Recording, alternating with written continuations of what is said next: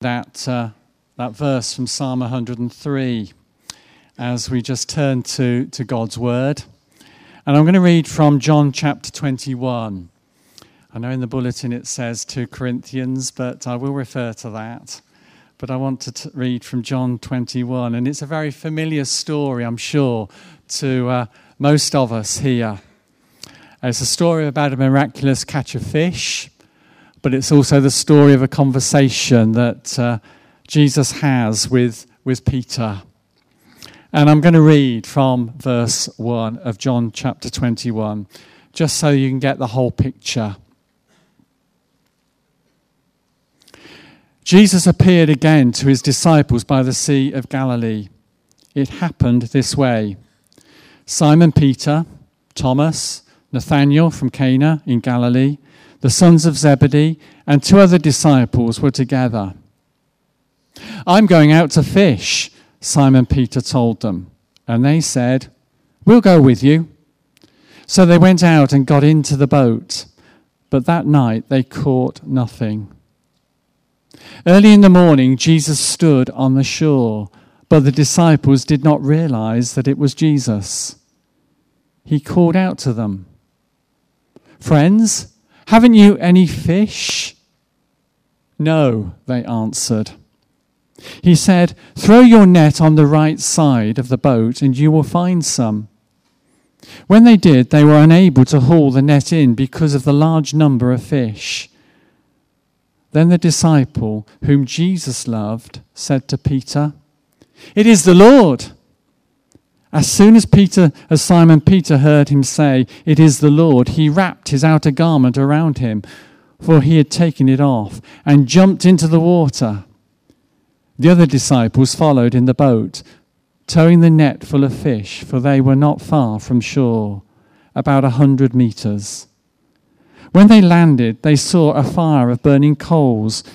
There were fish on it, and some bread. Jesus said to them, Bring some of the fish and, that you have just caught. So Simon Peter climbed back into the boat and dragged the net ashore. It was full of large fish, 153. But even with so many, the net was not torn. Jesus said to them, Come and have breakfast. None of the disciples dared ask him, Who are you? They knew it was the Lord. Jesus came, took the bread, and gave it to them, and did the same with the fish. This was now the third time that Jesus appeared to his disciples after he was raised from the dead. When they had finished eating, Jesus said to Simon Peter, Simon, son of John, do you love me more than these? Yes, Lord, he said. You know that I love you. Jesus said, Feed my lambs.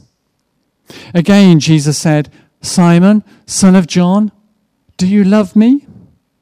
He answered, Yes, Lord, you know that I love you. Jesus said, Take care of my sheep. The third time he said to him, Simon, son of John, do you love me? Peter was hurt because Jesus asked him the third time, Do you love me? He said, Lord, you know all things. You know that I love you. Jesus said, Feed my sheep.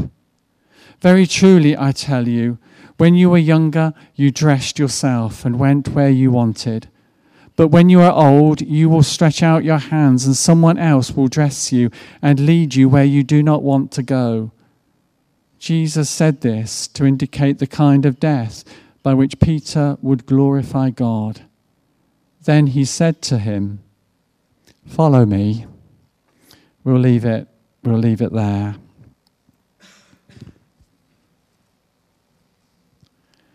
And uh, just a, a verse, really, from 2 Corinthians chapter 5 and verse 17. It's one of the verses that I should be giving to one of the candidates later on. It says, Therefore, if anyone is in Christ, the new creation has come, the old has gone, the new is here.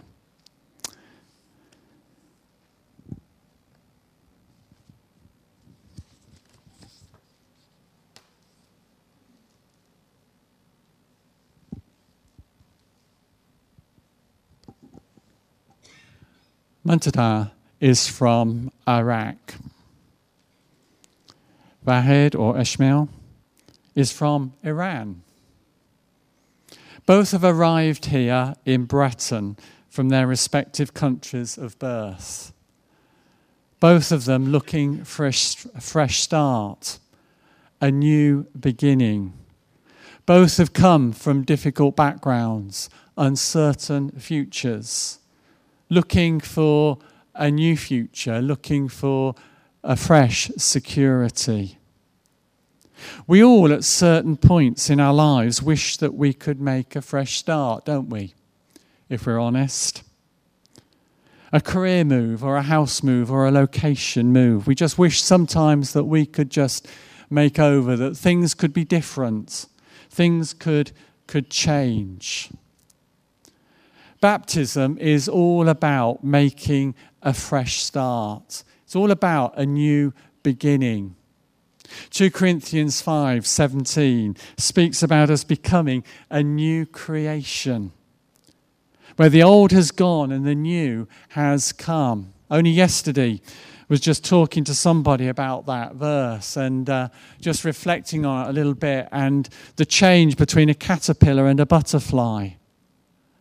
And in the sense that the old has gone, but the new has come. That change that takes place. And that change is just as dramatic, if you like, for us as we come to Christ. Romans 6, verse 4, in the passage that we looked at last week, explaining the meaning about baptism, talks about us as rising to live a new life. Again, it's almost that language of leaving the old behind and the new has come. And we recognize that when somebody is baptized, they go down into the water and their old life is buried and they come up out of the water and they enter into a new life in Christ Jesus. And that's what's happened for each and every one of us as we have gone through the waters of baptism. But what does it mean to make a fresh start? We can look back, and I can look back to my own baptism. You can look back to your baptism. Is that the only time whenever we need to make a fresh start? Or isn't there that case that each and every day there's almost that beginning, a fresh start? In John chapter 21, we have the story of one man, Peter, being given a fresh start of being given the opportunity to start again with Jesus. The message of Jesus is a message of hope for those who know that they have messed up. Those who know that they have messed up and failed big time. And Peter had. There's no excusing it. He had loudly expressed his loyalty to Jesus, his best friend. But when the chips were down, he ran with the rest of them. Peter had boldly affirmed his commitment to always be there if Jesus wanted him. But when that commitment was tested, he denied all knowledge and simply looked after himself. He courageously declared his intention to stand up for Jesus, but at the first sign of trouble, he'd protected his own reputation.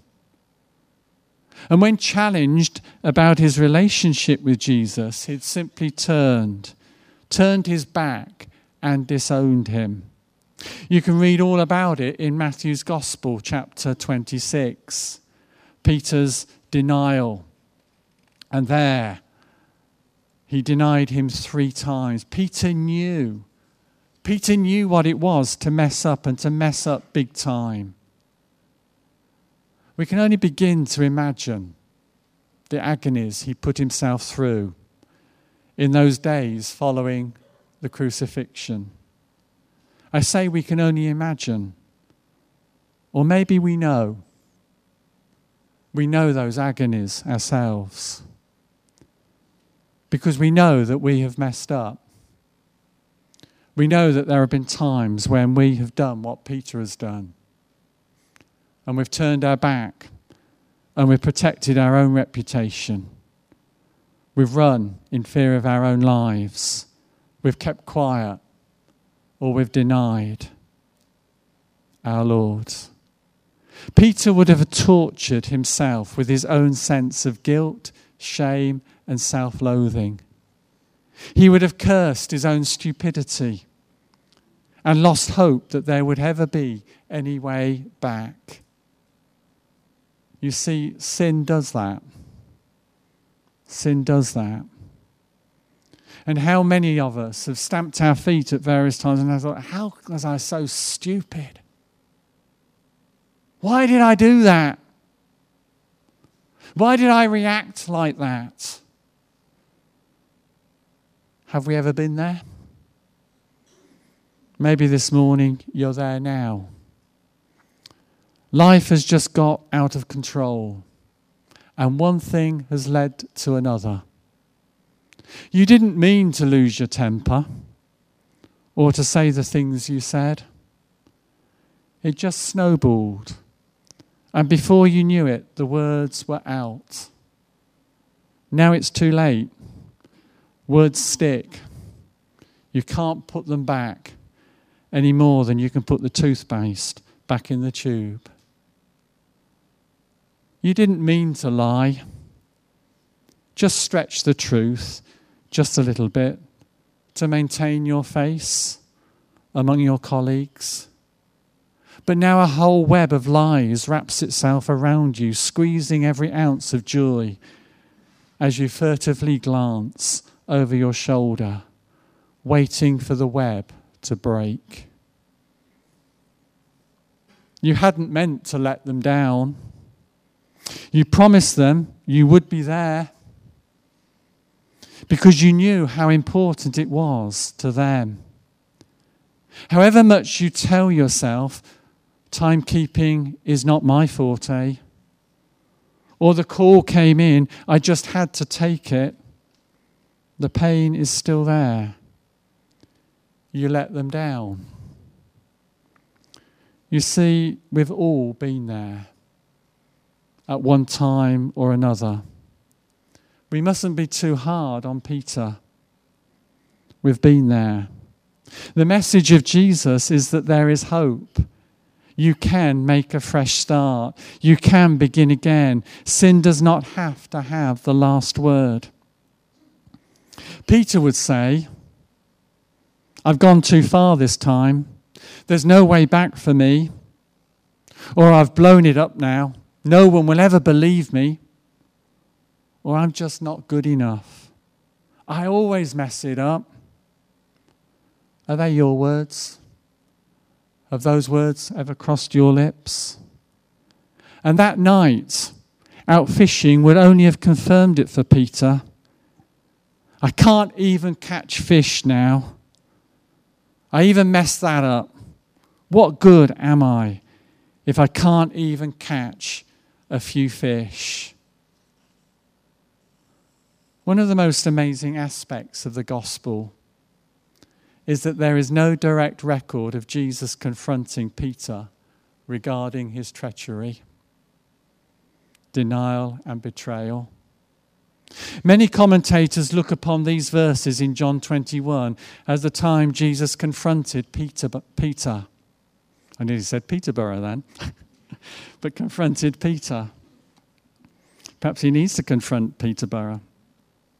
And they align it with three denials and three questions Peter, do you love me? There may be an element of truth in that, but nothing is explicit. There is no direct reference from the lips of Jesus in the Gospels to Peter's denial or his treachery. Now, I'm not saying that Jesus didn't challenge Peter. But it would just be like him if to do it away from prying eyes. What I do find amazing is that Jesus in this passage meets Peter with amazing, generous grace. It reminds me of those words that we began our service with in Psalm 103. He does not treat us as our sins deserve or repay us according to our iniquities. For as high as the heavens are above the earth, so great is his love for those who fear him. As far as the east is from the west, so far has he removed our transgressions from us. What I find amazing in this story is that Jesus comes to where Peter is. He doesn't expect Peter to come to him, but Jesus comes to where Peter is. Verse 4 says, Early in the morning, Jesus stood on the shore, but the disciples did not realize that it was Jesus. That's grace. That's grace. It brings us to the heart of the good news. It brings us to the heart of the gospel. Jesus comes to us. God came into the world. God reaches out to us. Jesus came to Peter, not just to Peter, but he came to the disciples there, those who had gone out fishing. Jesus is standing on the shoreline. You know that Jesus is standing on the shoreline of your life, waiting to be recognized, waiting to be seen? Think of these disciples just for a moment. They're weary of life. Life is hard toil. They've had enough. The last few weeks have not gone how they had expected. And now they've had a fruitless night of hard toil. They're weary of life. But Jesus stands on the shoreline. They're bowed down by lost expectations. Life has not turned out as they had thought.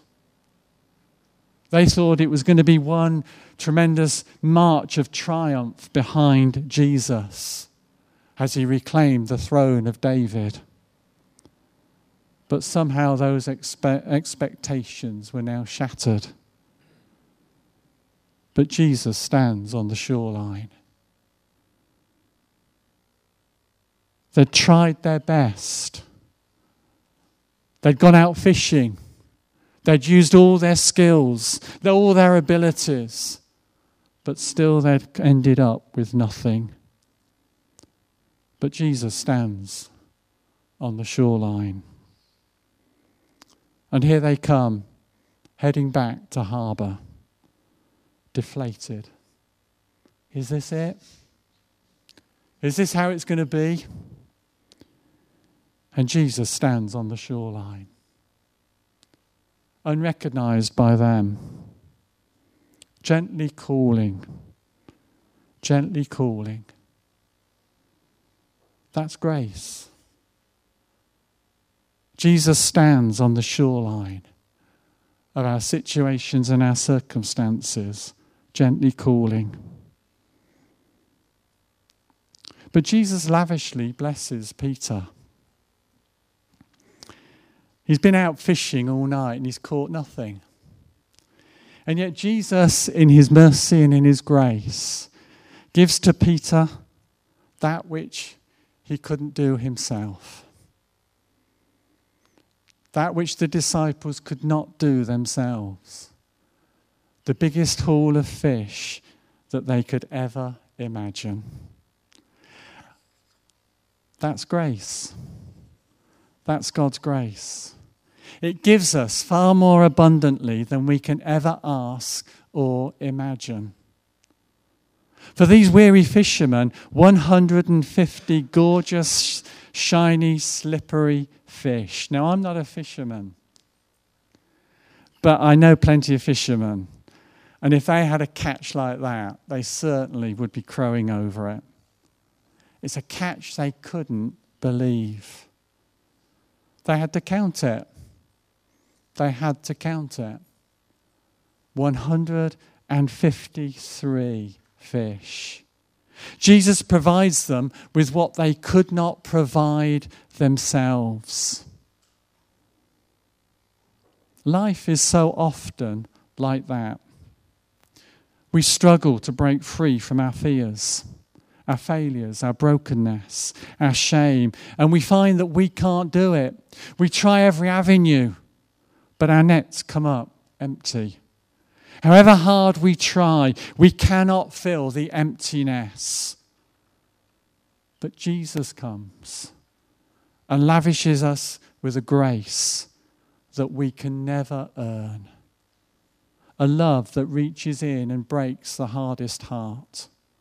A forgiveness that reaches out and wipes away the foulest mess. One of my favourite verses is a verse of Isaiah to the people of Israel when they're in the deepest darkness. I, even I, am he who blots out your transgressions for my own sake and remembers your sins no more. That's grace. That's God's grace. A mercy that wraps itself around us, covering our shame. And then in the midst of all this, Jesus cooks Peter breakfast. And that's what grace does it gives us what we need. Peter at that time needed breakfast, he needed his hunger pangs sated, he needed feeding. And the one thing that Peter wanted most of all was hope the opportunity to start again. He didn't need someone to list his misdemeanors, he knew them well. He needed someone to show him the way through, and Jesus did that. Grace wipes the slate clean. Grace re- renews the sense of self esteem and self worth. Grace re-establishes our identity. Grace restores our sense of purpose. And it's into the midst of that that Jesus has a conversation with Peter. Do you love me? Do you love me more than these? I don't know what quite what he's referring to there. More than what? Was it more than the other disciples? Or was he looking at the fish? The fish, this ginormous catch of fish. Peter, do you love me more than these? You think they will satisfy your needs? You think your career, you think what you can do, you think your abilities will satisfy. Do you love me more than these? Pushing him, pushing him, pushing him to that point where he says, You know, Lord, that I love you, for you know all things. And he says, Follow me. Follow me. Not that moment of recrimination not that moment of pointing the finger, but that moment of grace. One of the Bible verses that is so often quoted comes in Revelation chapter 3, verse 20 Behold, I stand at the door and knock. Whoever opens the door, I will come in. What does it say there? And eat with you, eat with them. I find it incredible in the gospel as the more as I look into the gospel, how many times we find Jesus eating with people. Because that's the place, that's the place where grace abounds. I'll not just come in and sit with you, but I'll come in and I'll eat with you. The place of intimacy, the place of friendship, the place of acceptance, the place of love the place of community, the place of belonging there. And that's what Jesus did with Peter. Peter didn't want or didn't need the pointing finger, he needed the welcome embrace. Welcoming back into the fold. Maybe that's you this morning. You know, in some way or another, you've messed up. You know, in some way or another, you've, you've veered off and you need to find your way back. And Jesus just simply says, Come. Jesus is there simply standing on the shoreline, just simply standing there calling. Can you hear him? In the midst of your sorrow, in the midst of your grief, or you're just wrapped up in yourself, trying to work it out yourself, trying to find the way yourself. When all the time Jesus is standing there on the shoreline, waiting to be recognized, waiting for the door to be opened so that he can come in and sit with you and eat with you. There's a Jewish tradition, and uh, it is of sitting and eating. That one of the things that you do, if somebody is in difficulties or grieving or in hardship, you don't necessarily go with your words, but you just go and sit and you eat and you demonstrate love. And that's what Jesus does. He comes and he sits and he eats and he shares grace with us. Let's pray.